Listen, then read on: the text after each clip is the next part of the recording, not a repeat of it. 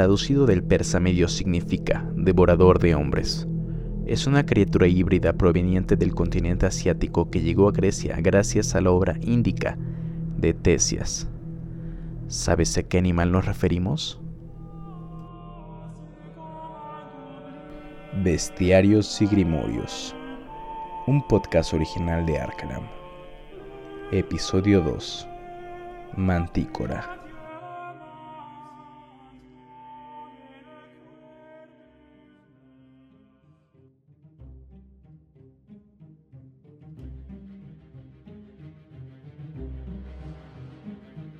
Bienvenidos a Bestiarios y Grimorios, un podcast original de Arcalam en donde recopilaremos información de animales fabulosos, magia y ocultismo.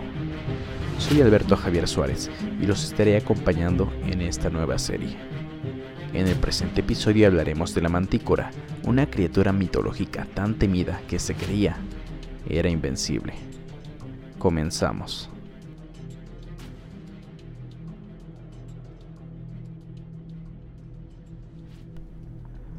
La mantícora es una criatura legendaria, descrita como una bestia salvaje y poderosa, que era famosa por no dejar rastro de su presa. Tiene la cabeza de un humano con tres filas de dientes más grandes que los de un lobo, el cuerpo, las patas y garras de un león, y una cola de espinas venenosas similar a las púas de un puerco espín, aunque en algunos relatos señalan que la cola es de un escorpión. La mantícora es una de las criaturas más extrañas y feroces que aparecen en los bestiarios medievales. La primera mención conocida de la mantícora procede del historiador y médico Tesias, en su Índica, escrita en el siglo V a.C. Aunque dicho manuscrito se ha perdido con el tiempo, existen fragmentos del mismo en obras de otros autores, como la información mencionada por Claudio Eliano en su libro sexto de su obra Historia de los Animales. Existe en la India un animal salvaje, fuerte e intrépido, tan grande como el más grande de los leones, de piel roja como el cinabrio, peludo como ciertos perros, que se llama mantícora en la lengua de los indios. Su cara está de tal manera configurada que no parece de bestia, sino de hombre. En su mandíbula superior están encajadas tres filas de dientes y otras tantas en la inferior. Tienen los ojos azules y parecidos también a los de los humanos, pero has de saber que sus pies y garras son como los de un león. En la extremidad de su cola está adosada la uña de un escorpión que tiene un codo de longitud y a cada lado de la cola tiene aguijones a espacios regulares. El sonido de su voz es parecidísimo al de una trompeta. Dice también Tesias que ha visto a este animal en Persia porque los indios se lo enviaron al rey de los persas como regalo.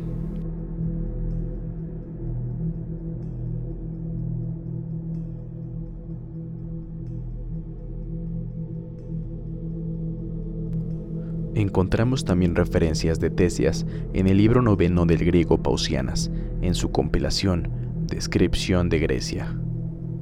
El animal del relato de Tesias, que dice que es llamado mantícora por los indios y androfobo por los griegos, creo que es el tigre. Tiene tres filas de dientes en cada mandíbula y en el extremo de su cola aguijones con los que se defiende de cerca, mientras que los lanza a los que están lejos como una flecha de arquero. Esta me parece que es una historia no verdadera que los indios han recibido unos de otros por un excesivo temor al animal.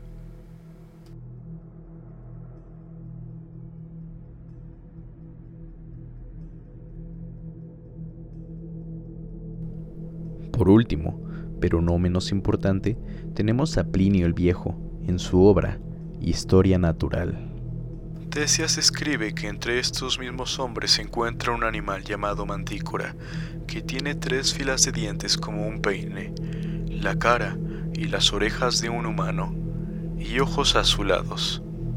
Es de color rojo, con el cuerpo de un león, y la cola con aguijones como un escorpión. Su voz es como si los sonidos de la pipa se mezclaran con los de una trompeta y es una criatura de gran velocidad que persigue ávidamente la carne humana.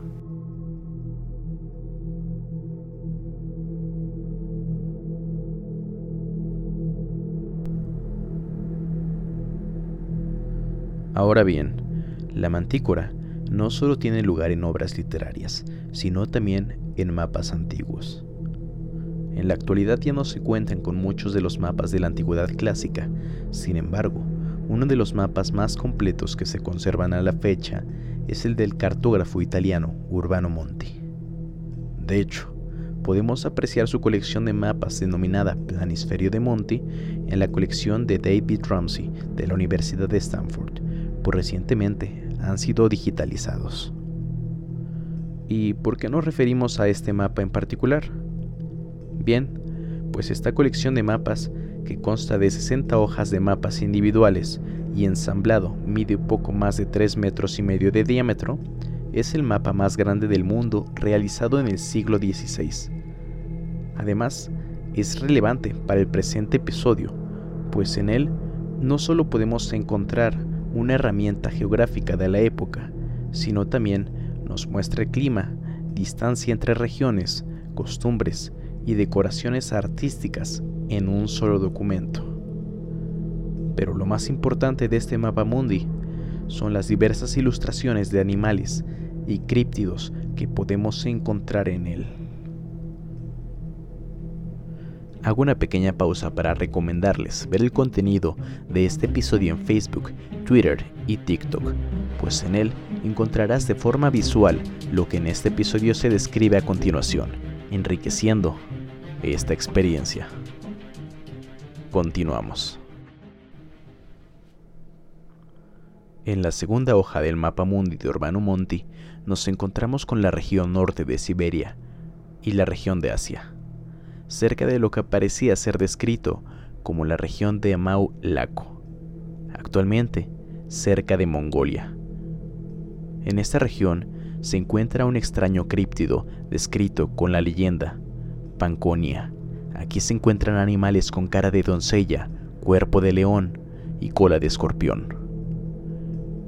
El animal nombrado descrito por Urbano Monti en su mapa mundi de 1587 concuerda a la perfección con lo descrito por el griego Tesias en su obra Índicas del siglo V a.C., de la que hablamos ya al inicio de este episodio, es decir, con la mantícora.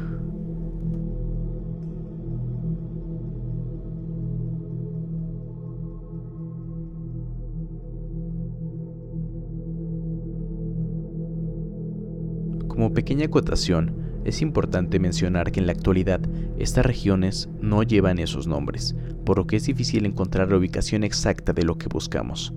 Sin embargo, en una comparación del mapa mundi de Urbano Monti y nuestro mapa actual, podemos ver que se trata de una región entre Rusia y Mongolia. Tampoco es posible determinar si Panconia se refiere a la región o al animal que describe Urbano Monti. ¿Y tú? ¿Qué piensas al respecto? ¿Es mera casualidad la descripción de la mantícora en textos y mapas antiguos? Urbano Monti únicamente ilustró los usos y costumbres de la región del norte de Siberia y Asia? ¿O será que este mapa antiguo nos revela animales y críptidos que existieron y al día de hoy se encuentran extintos? Déjanos tu opinión en Facebook o Twitter. Puedes encontrarnos como Argalam. No olvides activar la campana de notificaciones y seguirnos para no perderte de ningún episodio de Bestiarios y Grimorios. Yo soy Alberto Javier Suárez. Nos vemos hasta la próxima. Que los dioses los bendigan.